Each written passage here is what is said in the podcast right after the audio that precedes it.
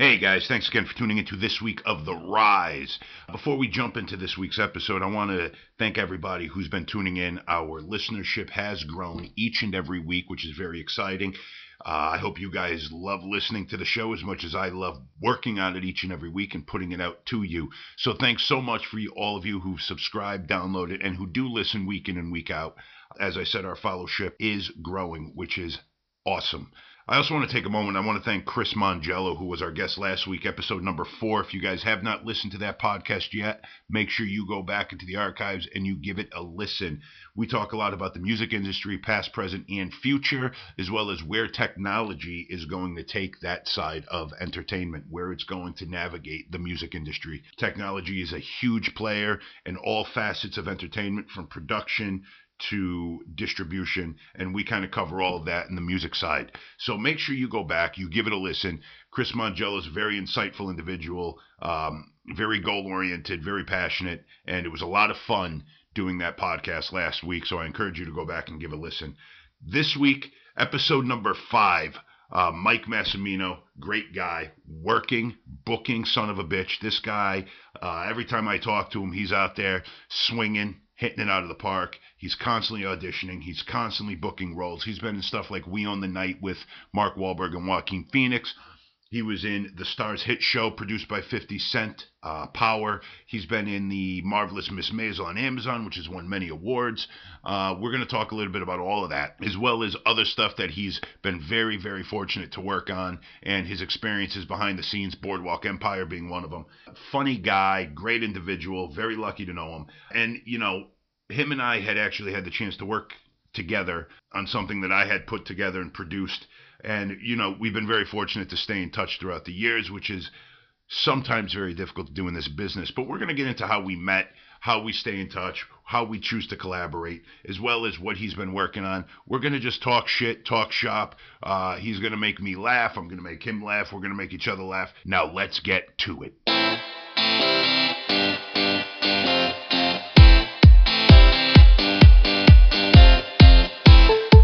Welcome to The Rise. I'm your host, Mark Basil. This is the podcast where we talk industry, we talk business, we talk shit, we motivate, and we get things done.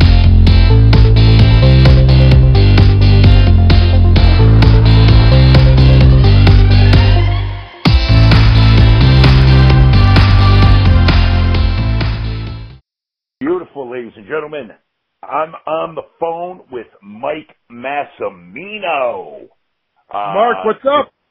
What's up, buddy? How's everything? Are we clear? Are we crystal clear? Crystal, crystal clear, my it. man. I love it. Crystal We're doing clear. real good. I, I want to say it's an honor and a privilege to be. I don't know what what number guest am I? Uh, yeah, that's a good question. That's a good question. I haven't really uh, figured that out yet. You might be like number three.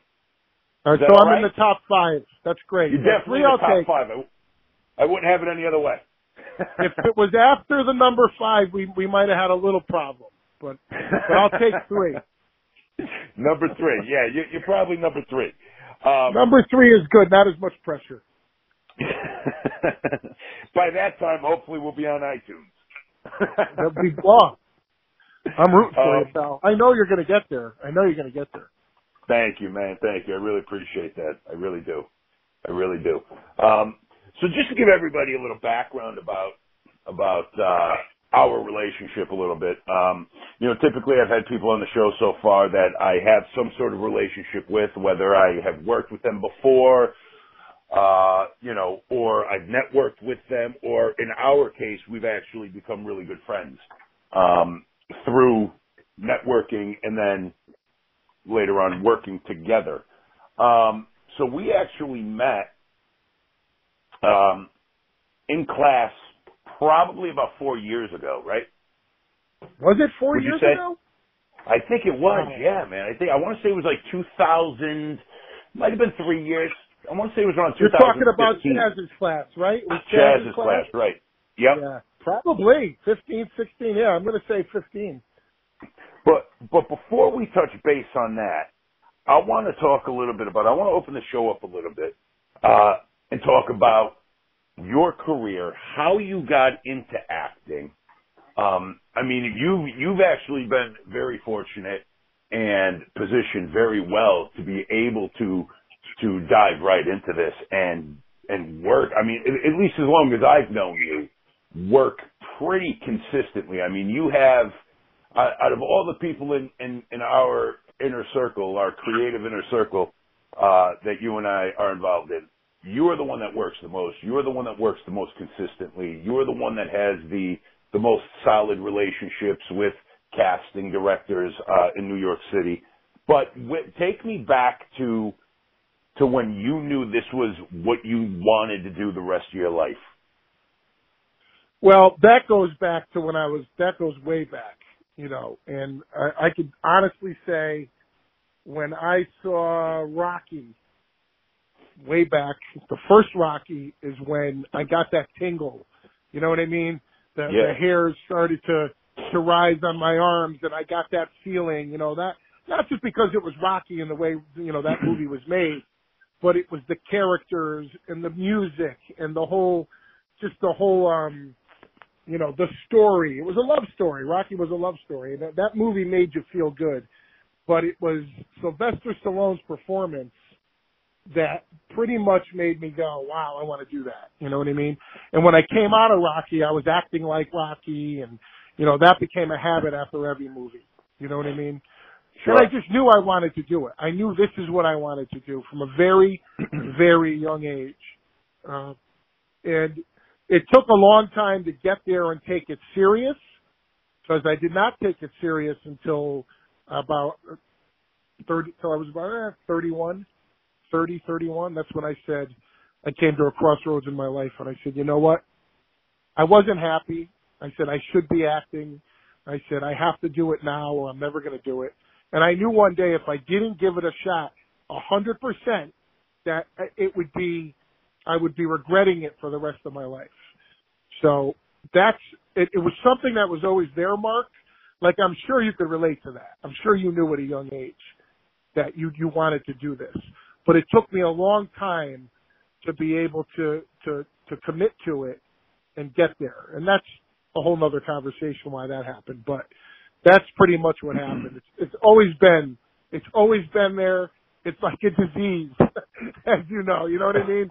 We, we have the disease, you and I, I believe. Yeah. You know, no, I mean, I, I, I, I can relate. I, I knew, uh, fuck, I must have been, Jesus Christ. I, you know, I, I was probably five or six years old and, Yeah. you know, Yep. my, my, Go on there. my, my father was, uh, a hairstylist, owned a hair salon. My mother was, uh, a foreman in a factory. She was a factory worker. And, uh, you know, you you grew up in Connecticut. I grew up in Connecticut, and I, I remember Robert De Niro and Jane Fonda were filming a movie in Waterbury, Connecticut called Stanley and Iris. I don't know if you've ever Yeah. seen it.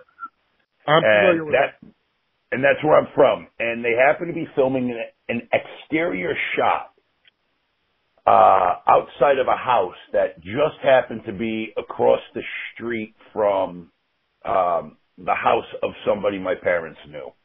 So we actually went there and sat on the front lawn and watched, you know, the, the this whole thing take place. And Yeah. you know, I, I mean, at that age, dude, I didn't know who Jane Fonda was.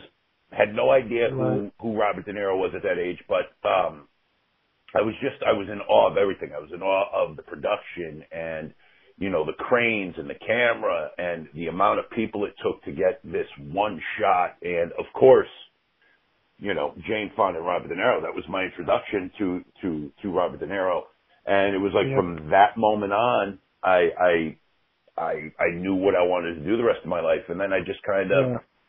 Jumped, ran around the house and, and jumped all over the place. Uh, you know, like Christian Bale singing Santa Fe from Newsies, and and yeah. yeah, I'm serious, dude. You laugh, but that that's that's really how it happened. And my parents were, No, I get it. No, I completely get it. I completely you know, get my it. my parents were extremely supportive. So, you know, I I I, I do get it. I do understand, and and. And and like you said, it's it's almost like a disease, but it's a good disease because it keeps you going, it keeps you creative, it keeps you pushing forward. And Um, It- it's an inner love. I, used, I I like to look at it. It's like an inner Yeah. love.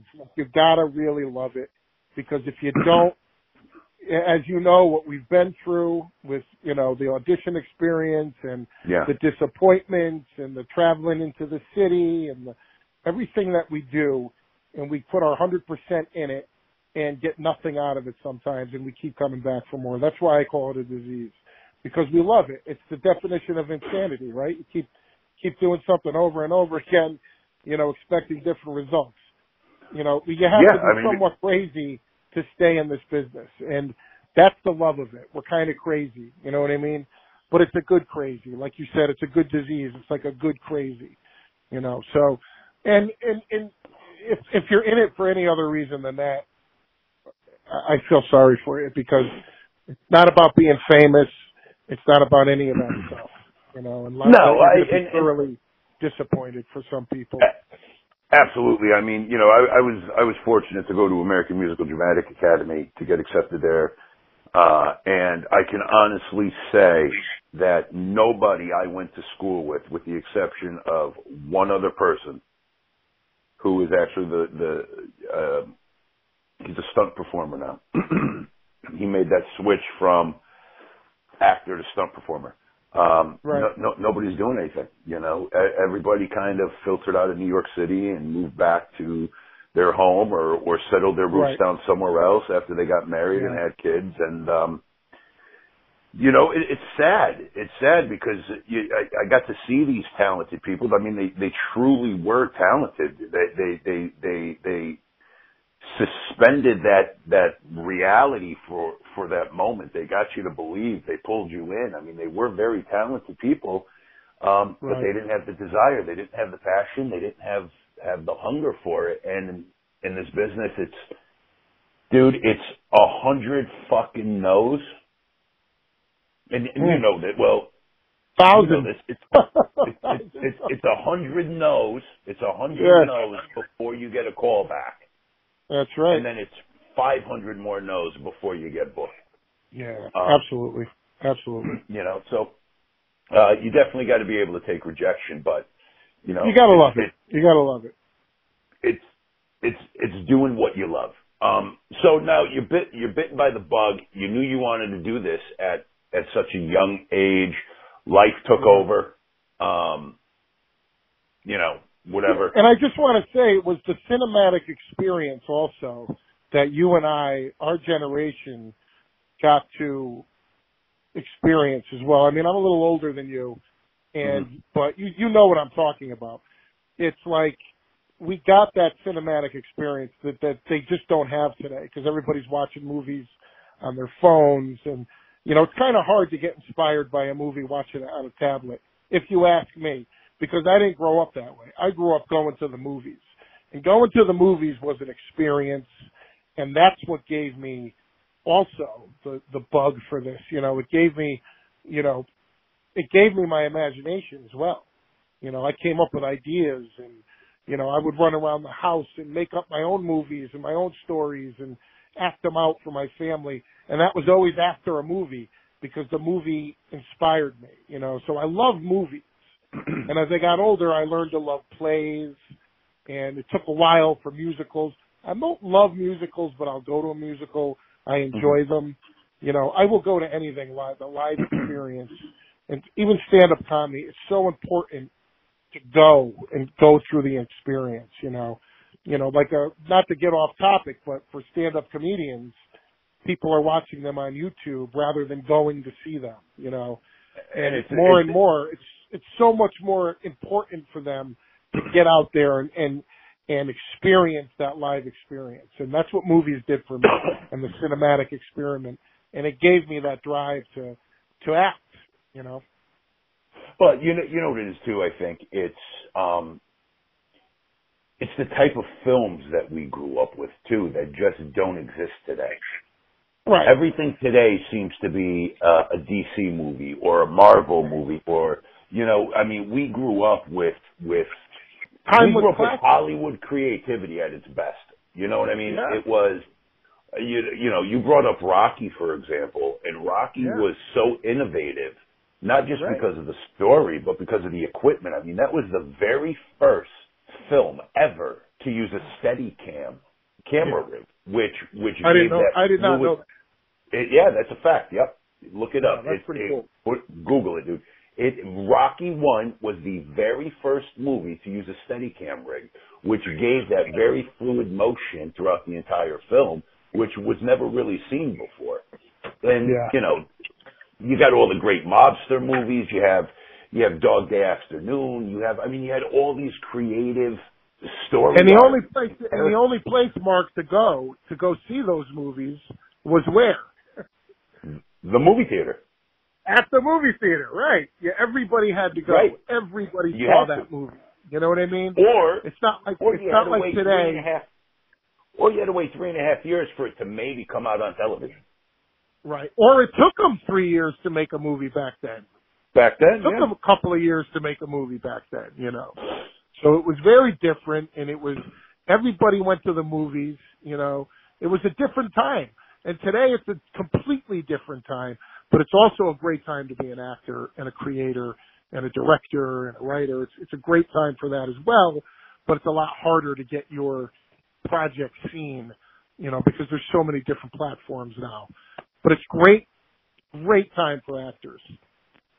No, I, I agree with that. I feel like now there is no better time now in general, not just for actors or entertainers or performers or, I mean, just with technology the way that it is and the advances that we have in the, in, in, in the conveniences that we have.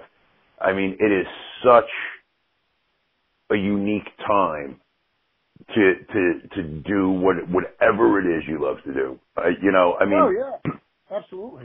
you know, if you think about it for a minute, Bon Jovi in the '80s had to, and and and I know you're a music buff.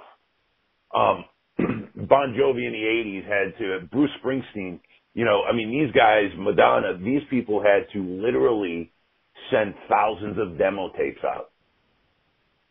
Today, Right. if you're an aspiring musician and a songwriter, you write a song, you record it on your MacBook, and guess what? Yeah. You fucking load it up on iTunes. Now Yeah. people have access to your shit. And, you know, Yeah. if you're an author, you write a book. If you're, uh, yeah, I mean, whatever it is, it's so much attainable to do now. But like you said, it's also harder because, you know, especially in our field, things tend to be oversaturated.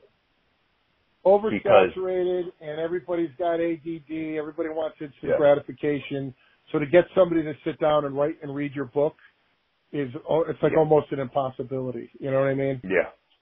If you're not a known writer or you don't have you know the proper credentials or whatever it is, but you know it's a different time. You really got to work point. hard to get your stuff out there. You got to get it out there, and you got to find, you know, I mean, and social media does help. But if they don't know who you are, no one gives a shit. You know what I mean? Sure. You got to leverage I think yourself the however you trick today is to get people talking about your projects.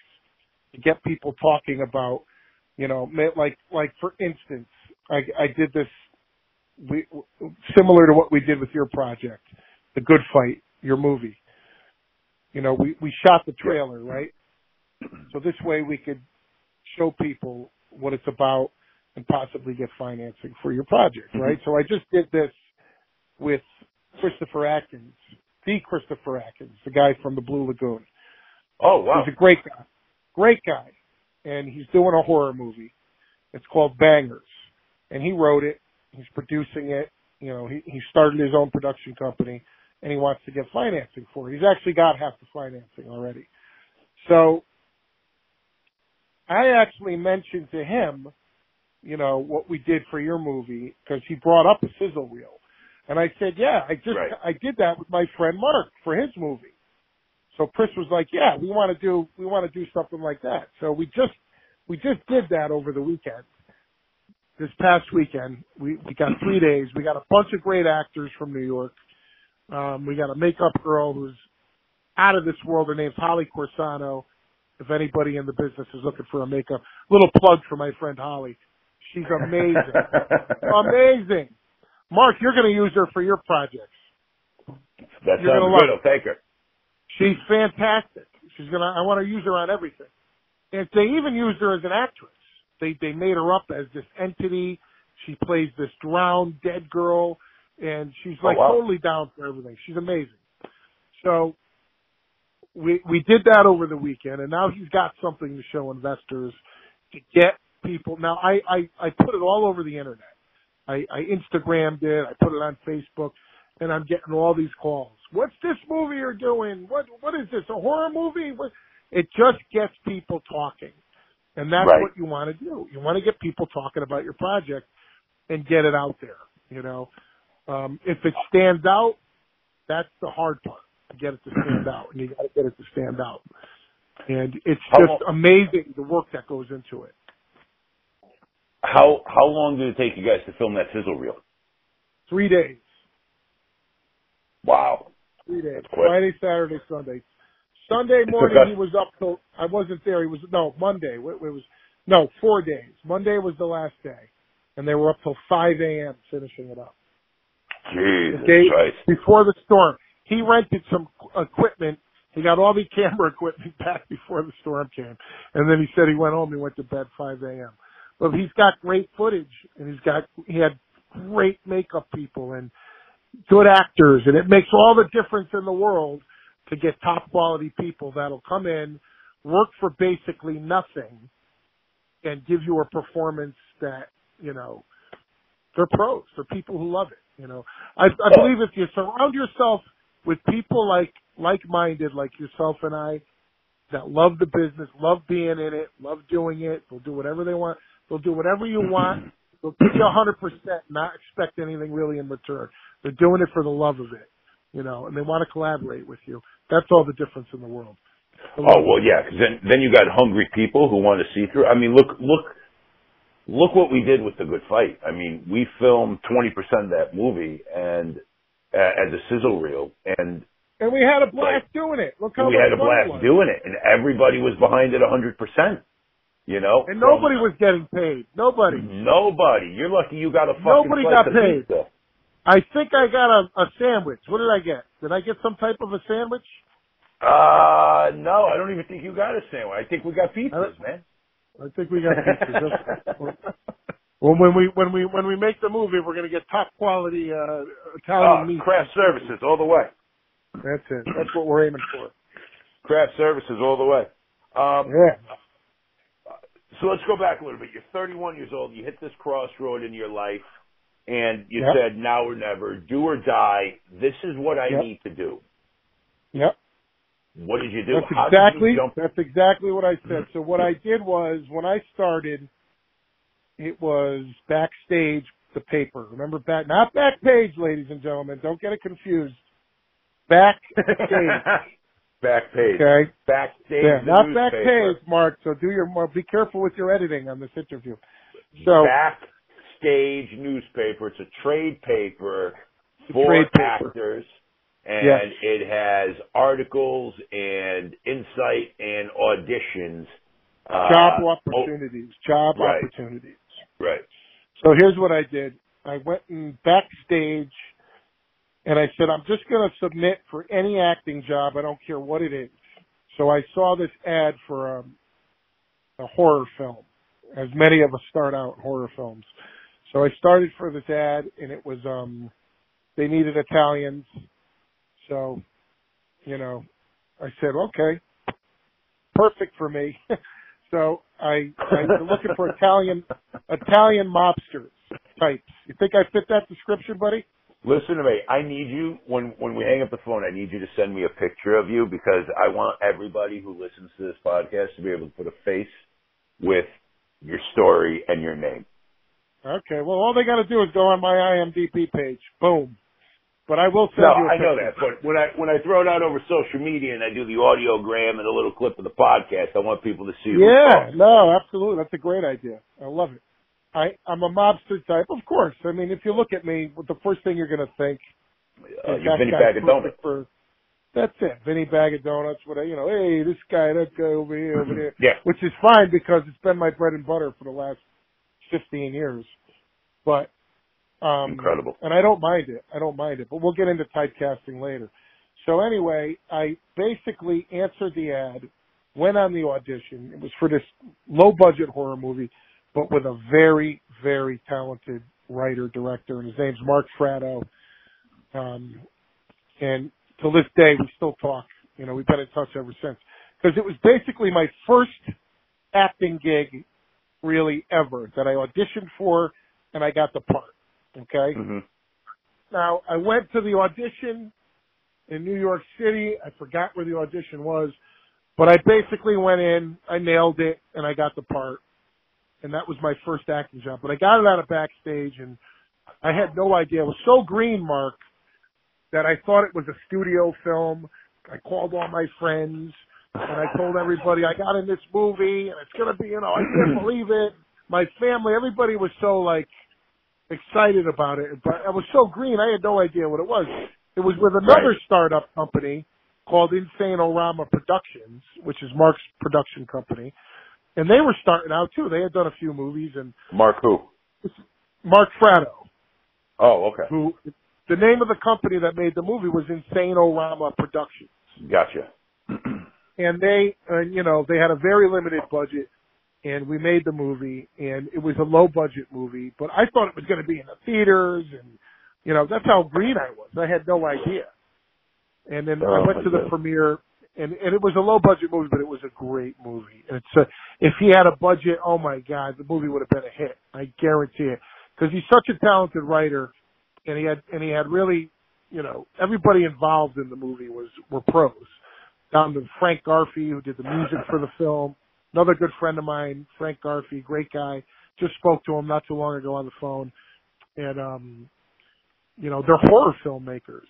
And and that that was my first real gig. So then I got really excited and I was like, wow, I got you know, after we did that, they hired me again for another movie that they did. Now, did you get paid for any of these? No, not really. I think on, they these threw were me all on the arm. they were all no pays. I think uh, Yeah. I think um I think uh I got paid Like most jobs. I think they threw me some cash in a sandwich, you know, like twenty bucks. I don't know. I forgot what it was. But I didn't care. I was so Here's twenty dollars. Here's twenty dollars in a bologna sandwich. Yeah. But I was so happy to do it. I was so thrilled to do it. Yeah. I was so excited that I got the part, and it was a movie, and it was just like really cool. And it went it went on the DVD. I think you could buy it on Amazon now. It's called Strange Things Happen at Sundown, and it was just. And the name of my character was Paulie Hands. That was the name of my character, and that was my first character name. This guy was a vicious vampire mobster who just killed people with his bare hands and ate them, you know. wow. And it was really cool and it was really fun. And then after that, Mark, I just went into the city and I banged on the doors until I got an agent. And I made it like it was my job just to get an agent. And I took classes. Sure. You know, I didn't go, you know, like when I was 19, 20 years old, I went to the American Academy of Dramatic Arts. Um, Did you? Yep. And I stayed Yeah, I didn't do that.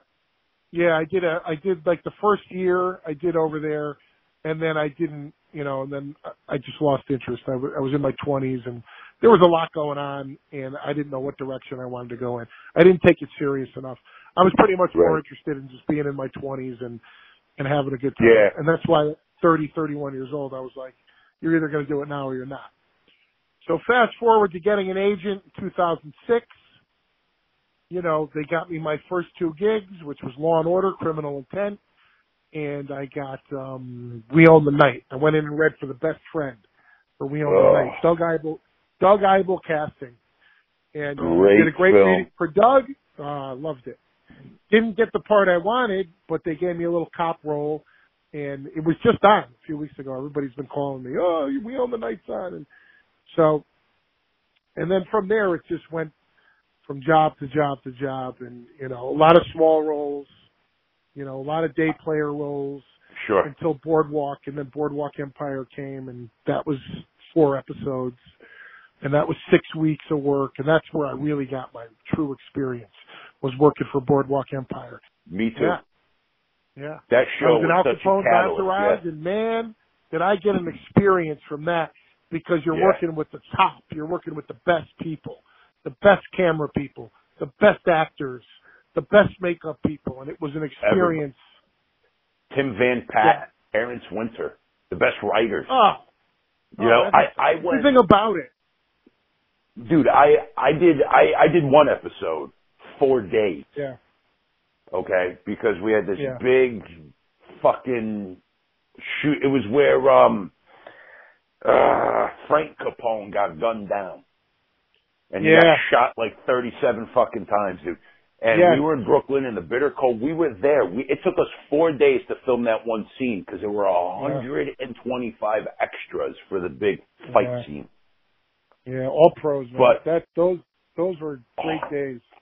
Hundred percent, hundred percent pros. That that was that was like so. My first gig, like, did you ever do theater I no, I never did see at a young I age? did. you ever do community theater, school plays, anything No. like that? No, Nope. you jumped right into fucking film and television. jumped right into it. See, I did the community theater thing, and I did a school play thing, and then moved to New York, and Yeah. you know, really was trying to find my way.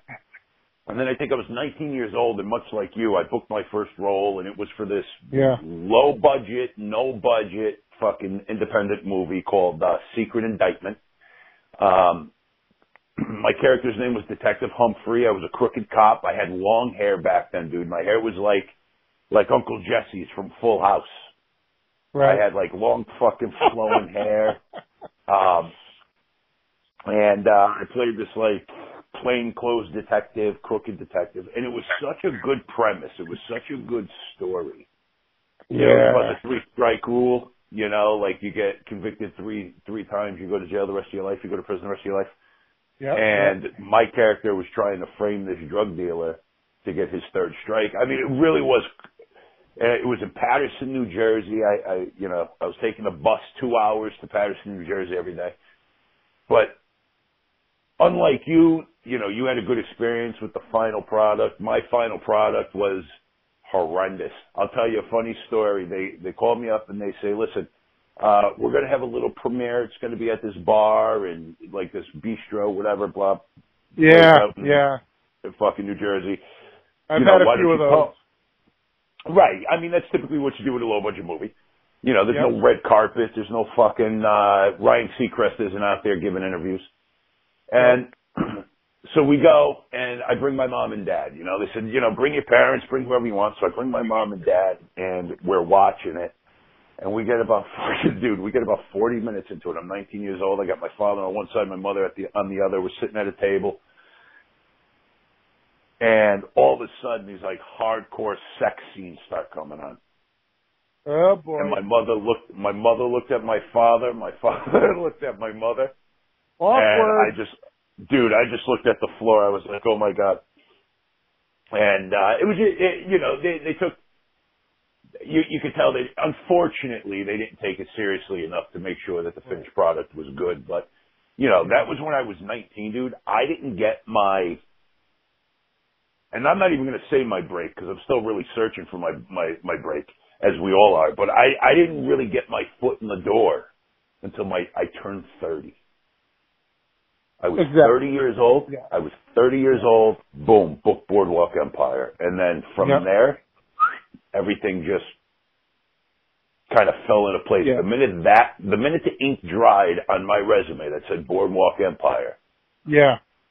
everybody started like looking at me twice and calling me in and auditioning. And Well, what it, what it did, I believe, is it put you in the mix, which is, Yeah, in my eyes, and by my standards, it's a big break. You know, it's it's a big break to number one, you have rep, so you're lucky you have rep, and number two, you got in the mix. So now they're going to call you, they know you, sure. and, you know, and Very true. you know, it's like just to get that, what you and I have going for us, which is having representation and getting called in continuously, even if we're not booking the roles, right? Because you know what they say, you're probably not going to get it. So Oh yeah. but the trick is, the trick is they keep calling you back. And if you're, if you've accomplished that, by my standards, a lot of people are highbrow and they think it should, it should be, it should be more than that. But if you could do, a lot of people don't even do what you and I do, which is, you know, and I'm not going to call us low level or anything like that because we're not. We're actors. We are where we are. This is where we're at, you and I. Sure. We have rep and we go and we, we, we, we get day player roles. Sometimes we get weekly contract. Okay. I don't think either one of us has ever gotten a series regular. Um, No. you know, I've been on series regular auditions, but very far Sure. and few between. Okay. And there's different levels, but you and I are at a level right now, which I think is an accomplishment because there's people that have been in New York for 10, 20 years that haven't done what you and I have accomplished. They haven't accomplished Oh. that, you know? A a hundred percent. So I'm very 100 grateful just for the work that I get. You know what I mean? Absolutely. Uh, 100 percent. But I also think And I- too that it's got to do with goes back to what we said earlier in in the show is that you know I you, to to have any sort of longevity in in in this particular business that you and I chose to be in, it, it's it's it's it's a state of mind. You know what I mean? Like you, it's it's it's it's it's mental. Like you have to be strong mentally you know, it's a state of mind. You have to have your mind right. Like you, you have to know that you're not getting every single audition. I don't give a fuck how good you are. People, Right. casting directors change the, the, the breakdown on a minute's notice. Like it, it could Right. be for a million and one reasons. Like there, I know actors who go out on an audition. They don't hear anything a week or two later and they're fucking discouraged. It ruins their whole week. And it's like, no, dude, there's a thousand, at least a thousand other people auditioning for that fucking same role. Yeah, you didn't get it. You're in a it. city of eight 17 other people, people. 17 other people didn't get it either, you know? Sure. I mean, it's, it's, it's, you, so you kind of got to understand the business and you, you have to have realistic expectations. I mean, listen, every audition I go on, I hope I do my best. And you, you know, we, you and I actually, we were just talking about this the other day. Like when you go into an audition Yeah. and you know you fucking nailed it, like you Yeah. know you nailed it. There's no question. Yeah. You have that feeling. You're confident when you when you walk out of that office. But when you fuck it up, when you fuck that audition up, you know you Yeah. fucked that audition up. I, I've been there. I've been there. Oh, I have too many times. Yeah. And, Many I, and I'm times. talking about, and I'm talking about not fucking it up, demolishing it. Oh. demolishing it to the point of like embarrassment. I've had moments like that too, you know. Oh, I went And on this still- audition. and still get called back in after. You think they're never going to call you again. You Yes. think you're so unique that no one's ever done that before, and you leave the audition thinking, "Oh my God, my life is over, my career is over," and then all of a sudden, and then all of a sudden, either you get called back for something else, or you get a call back for the audition. I mean, that's how crazy it is, you know. I, It's I like went- we're I our own worst audition- enemies. We're putting ourselves in the in the in the in the grave already. You can't do that to yourself. But I've been Oh, absolutely. I went on this audition. Oh Christ, I don't know. Maybe maybe in August. It was for a, a, a Hulu original series that Hulu was was casting for. Um, yeah. It had a working title. I don't remember what the working title was, but in the audition, I don't even remember who the casting director was. Uh, it slips my mind. I don't remember. I, I can't recall at this time. But in the audition, like I went in there, I knew my lines, my hundred percent, like fucking forwards, backwards, up, down, you know, left, right. I knew my lines word for word, letter for letter. I knew everything. Yeah. Studied these sides like a son of a bitch, and then I get into the audition, and uh any questions? You know how they ask you. Do you have any questions about the uh the character, the dialogue? And, no, I'm good, thank you. So we run through the dialogue, and then the casting director stops me and is like, "Okay, Mark, listen. Um, this is a very physical scene." And I said, "Yeah, I saw that." I said, uh, "Yeah." Yeah. She's like, "So I'm gonna," and I'm not, you know, they tape now. Every audition's taped. so she's like, "I'm gonna need Yeah. you to, I'm gonna need you to be physical." Now in this uh, in this scene, I'm stomping the shit out of somebody. Yeah. Like I throw him on the ground and I'm stomping the shit out of him, and she she wants me to do this in the middle of the audition, which I wasn't prepared for because, as you know, very seldom do you actually get that physical in an audition. Or yeah, or they You know? make you do those actions. Very seldom you don't you don't do the actions. Never. I very, Yeah. very few and far between. So, you know, my fault. I wasn't prepared. I, I didn't think for a million years she was going to make me go through the motions, and she did, and I forgot all my fucking lines, dude. Every Yeah. I was con- I dude, I was concentrating so hard on Yeah. stomping the fucking carpet that I forgot Yeah. every every word. yeah. It, it, and, and you know, you walk out of there and you're like, you, you know, and, and I even said to her, I was like, listen, I, I'm very, Mhm. and you know, we did it, I think we did it three or four times. And by the fourth time, I had everything. I had everything again. I remember I, I Yeah. everything came back to me. And, um, you know, I even said, listen, I'm sorry, you know, just the physicality kind of threw me off. I wasn't expecting it, you know, very rarely. Yeah. Do you do that in audition? No, don't, very sweet. Don't worry about it. But, you know, that fucking, that footage probably never made it to the producer. Yeah, and you know what? It's like, and and you could tell stories like that. I have those same stories, and that, Sure. that it seems like it's a very negative, a horrible thing that happened. But let me tell you something. If it wasn't for that experience, you would have never learned from it. Like, and I would have never learned from my mistakes that I had made. Like, I had one for, I had an audition a, a couple of years ago for a, a great casting director who I have a great relationship with, and I've booked for them before. And it was for the Unbreakable Kimmy Schmidt, you know, Cindy Tolan casting. Oh, and yeah. I went in, I went in, and I just, I did the audition in my head. And mm-hmm. normally when I do an audition, I gotta have somebody to read it with. Like the night before, I put off somebody. And I just didn't, I didn't do that this particular audition. I did it all in my head. I was a little cocky. I was like, I got it. You know what I mean? I don't need to read it with anybody. I went to the audition and it was a nightmare. I, I flubbed. I forgot the line. I made him stop. You know how you're not supposed to stop? No, you no, no. I stopped. I'm sitting in in the audition and I'm going, oh man, I'm beating myself up. I'm sorry, ladies. I got to go out into the hallway. Let me regroup. And they they were Oh, great. man. Ann Davidson. Ann Davidson's the best. She booked me on my you- first role for TV. Criminal Intent. Did you ever book Kimmy Schmidt? Did you ever, did you ever book Kimmy Schmidt? No, I didn't. I didn't. No, really good I friend went of out mine. on that a couple times too. I never booked it, but I'm not a funny guy. No. Like I'm not. I, I I'm I'm not funny, man. I disagree. Like, I, disagree with you on that. I, I believe you No, are no. funny, and I believe you can do comedy. No, but like you and me talking and bullshitting, yeah, we make each other laugh and and and we're funny that way naturally. But it's very difficult for me, and this is this is probably a weakness that I should fine tune a little bit. But it's very it's very difficult for me to take somebody else's words and I'm going to tell you something right now, Mark Basil, that you're funny and you can do funny on screen. And if you need to go I'm- find that somewhere, I believe you can find it because you are funny.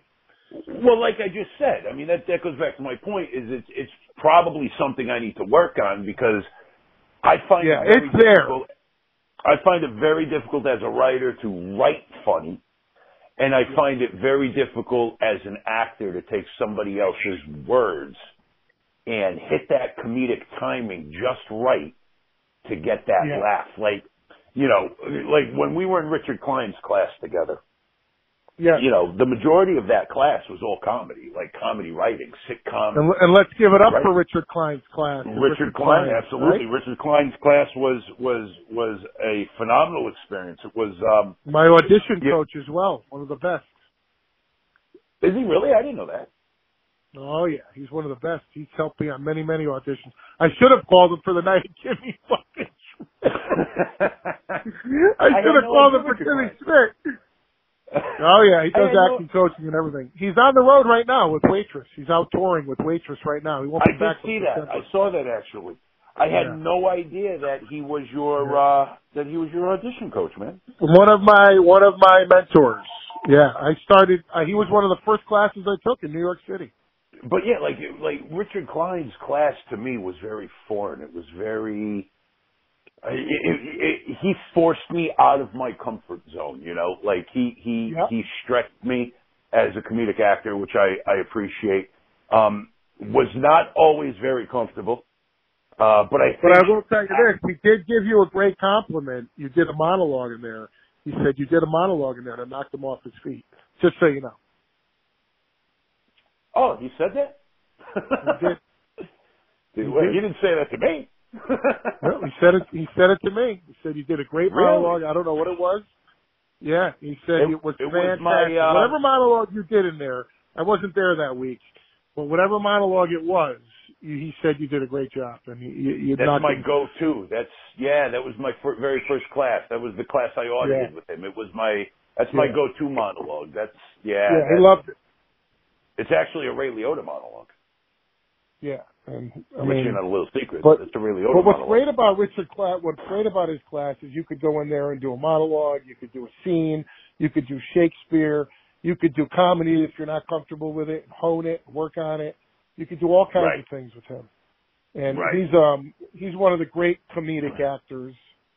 You know, if anybody doesn't know who we're talking about, it's Richard Kline, who played Larry on Three's Company way back in the day. One of the great sitcoms with one of the best comedic actors of all time, John Ritter. And uh, Oh, I mean, they were just a, you know. they were a phenomenal comedic duo on oh, show. The they, they were, they were unbelievable. And and Richard, you know, I've learned so much from him in his class, and uh, just working on auditions because he'll point things out in auditions that I'll never think of. You know what I mean? Like he'll point things out. You know, this guy's got a you know a, degree. You know, he's he's a master actor. I mean, he knows. We- he points things out on auditions that you're just like, you know what? If I never, I would have never thought of that. You know. So You know what I love? I would love to work with Richard Kline, not necessarily as an actor, like actor to actor. I would Yeah. love, like, I feel like he would be such a phenomenal, such an amazing uh director. You Oh yeah, I mean? I feel, absolutely. I feel like I feel like he would be such an amazing director because he really truly Yeah. takes the time to sit there with you and and yeah. and make you understand what it is, not just what the character is about, but what the dialogue's about. Yeah. You know what I mean? To to help you get Yeah. a better understanding. And that, you know, I in all the years I've been acting and taking classes, I've never had a teacher like that that actually take however however long it takes, dude. It could, it could take forty minutes for him to get it into your head, and if it takes forty minutes, then then that's Yeah. how long it takes. And I mean, he makes you he definitely he definitely he definitely raises the stakes and he makes you think about the objective of the characters and he absolutely. really brings the best out of you and he'll let you do it over and over again until you get it right. And you know he's an understanding guy. He's an understanding teacher. And you know he wants you to the only thing he wants you to be is off book. And and you know if you're if you're off book in his class you're going to get the best out of it. And if you're not you know it, it makes all the difference in the world to be off the page. I do remember. that's his That's- biggest gripe with everybody Yeah, that was one of his biggest gripes is being off You is, know. is having your lines memorized. For those people who don't know Um, what off book means, it means just basically having your lines memorized. Yeah, that was Yeah. his biggest pet peeve, huh? It's one of them, yeah, because it's how how could you go into a class and pay him and not be prepared? It just it, it doesn't hurt him. It hurts you. But he but here's the thing with Richard is he wants to teach. You know, so if you're in there not prepared, it kind of disappoints him too. So and the level of, you know, the caliber of actor that you want to be is you want to be the caliber of actor that he is, and he's a great actor. So, you know, if you're not prepared, you're not going to get everything. You're not going to get the value out of it. And and you know, it- You know what re- so important you know- to be off the page. And I was a stickler for not being off book for so long. You know, yeah. I had every excuse in the in the world for not being off book. I remember those. Yeah, I remember know. a few of those classes. Yeah, Um, and it's just it hurt me. It really did. It hurt me because you know I, you feel guilty. So it's like I, I made sure I was off book for for everything from from to to to work with him especially auditions. If you're going to do an acting audition and you want a coaching session from Richard, you know, you really want to be off book because you want to nail the audition. And you know what I you know what I really enjoyed about his class is that it was actors of all ranges. You know, like you, you, you yourself, myself, Freddie, uh, Freddie Gano. We were Freddie Gano, class. Freddie G, Freddie Gano, G. Freddie G out in Philly. Um, the original you know, gangster. the original gangster, the OG. We, you know, we, we've all been very fortunate to to to be working for some time, but we were in a class with people, you know, who who just started to to break into this business or just started to Yeah. take it seriously or just and I really honestly appreciated that because to see the influx of like to see the dynamic of how he could relate to each individual student based on Yeah, their experience was was incredible to me. yeah. When he gets back from his tour, I uh when he gets back from his tour, I want to uh I want to start taking his classes again. Um I'm definitely going to So- take them. I'll, I'll, I'll take them as much as I can. There was a lot of, there were some years that went by that I couldn't take them because they were on Monday nights. But you know, when he comes back, it's like I love his class. I love Yeah, any were a lot good acting class. Like till this day, I'll go take an acting class if it's a good teacher and a great class. I'm in because I want to stay sharp, and you Yeah. never know when that big job is going to come, and you want to stay sharp because if you don't stay sharp, you're going to suck. Just like yeah, anything, I mean you know, and, and for all it's like a muscle. you know I, what would you say like a muscle? Yeah, your brain. It's like a muscle. You got to keep that muscle Oh, I thought you meant like like like fucking mussel that you eat. Um no. I thought you meant like no. um what was I gonna say now? No, no, no. You got mussels marinara on your brain. I got mussel marinara. Yeah, that reminds me of a Muscles funny story when we that reminds me of a funny story in a little bit when we when when we get there. All right, guys, that's going to do it for this week's episode of The Rise. I want to thank my guest and good friend once again for coming on, Mike Massimino. Thank you so much. Tune in next week, guys, for part two of my interview with Mike. Uh, him and I just got on the phone together, chopped it up, could not uh, get off the phone with one another. Interview ended up to be over two hours long. So what I decided to do was split it in halves. Part one you just heard now. Part two will be uh, we will release on Saturday. So don't forget to tune in for part two, where we talk more about his, who he has for mentors, uh, how he chooses to study for and perfect his craft, who his influences were, other projects that he has worked on in the past, and about that funny story that I just left all you guys hanging with. So please do not forget to tune into part two. Next week, Saturday, will be released on iTunes, uh, Podcast iTunes, Spotify, Google Podcasts, Anchor FM, Breaker, Radio Public, and Pocket Casts, striving for many more platforms down the road. Uh, we'll keep you posted and updated on that as well. If you guys want to go ahead and follow Mike Massimino, you can follow him on Instagram, the good old IG, at actor Mike Massimino. That's at actor Mike Massimino. You can also follow him on Facebook simply by searching Mike Massimino.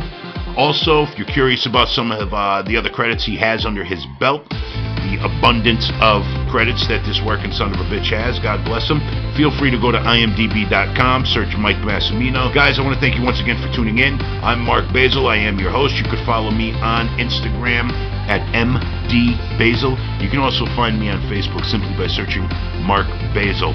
I hope you guys don't forget to subscribe and download to this podcast. We're coming at you each and every week with new guests, more inspiration, more motivation.